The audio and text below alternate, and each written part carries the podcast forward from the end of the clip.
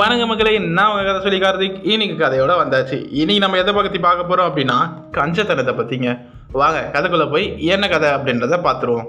ஒரு ஊரில் ஒருத்தர் இருந்தார்.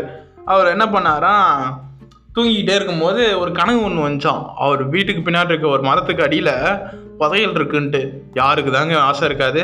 உடனே அந்த மனுஷன் ஏஞ்சி என்ன பண்ணாராம் ராத்திரியோட ராத்திரியாக தோண்டிடுவான். பகலில் தோண்டினா கூட்டம் வந்துடும் அப்புறம் அவங்களுக்குலாம் பங்கு தரணும் அப்படின்ட்டு ஆத்திரோட ரத்தியாக போய் தோண்டுவான்ட்டு அந்த மாமுட்டி கிமுட்டி எல்லாத்தையும் எடுத்துக்கிட்டு கிளம்புனா கிளம்பி போய் அந்த புதையில தோன்றினாராம் அந்த மரத்துக்கு அடியில் போய் தோண்டி தோண்டி தோண்டிட்டு இருக்கும்போது சைட்லேருந்து ஒரு பாம்பு வந்து அவரை போட்டுருச்சான் அதாவது கொத்திருச்சான் கொத்தின உடனே என்ன பண்ணாராம் ஐயோ கொத்திட்டாரு என்ன பண்ணுறது அப்படின்னு சொல்லிட்டு என்ன பண்ணாராம் அந்த விஷத்தை முறிக்கிற ஒரு சாமியார் கிட்ட அந்த சாமியார் வந்து என்ன பண்ணாராம் பூராங்கடியா தேலுக்கடியா பாம்பு கடியான்னு கேட்டாராம்.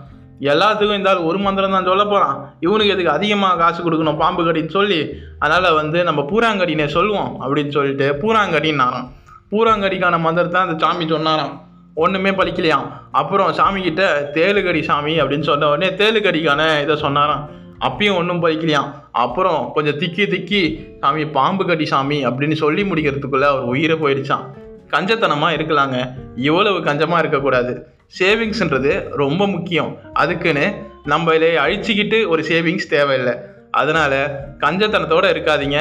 தேவைக்கு ஏற்ப செலவு செஞ்சுட்டு சேவிங்ஸை வச்சு வருங்காலத்துக்கும் சேர்த்து வைங்க. நாளைக்கு இன்னொரு கதையோட உங்களை வந்து சந்திக்கிறேன்.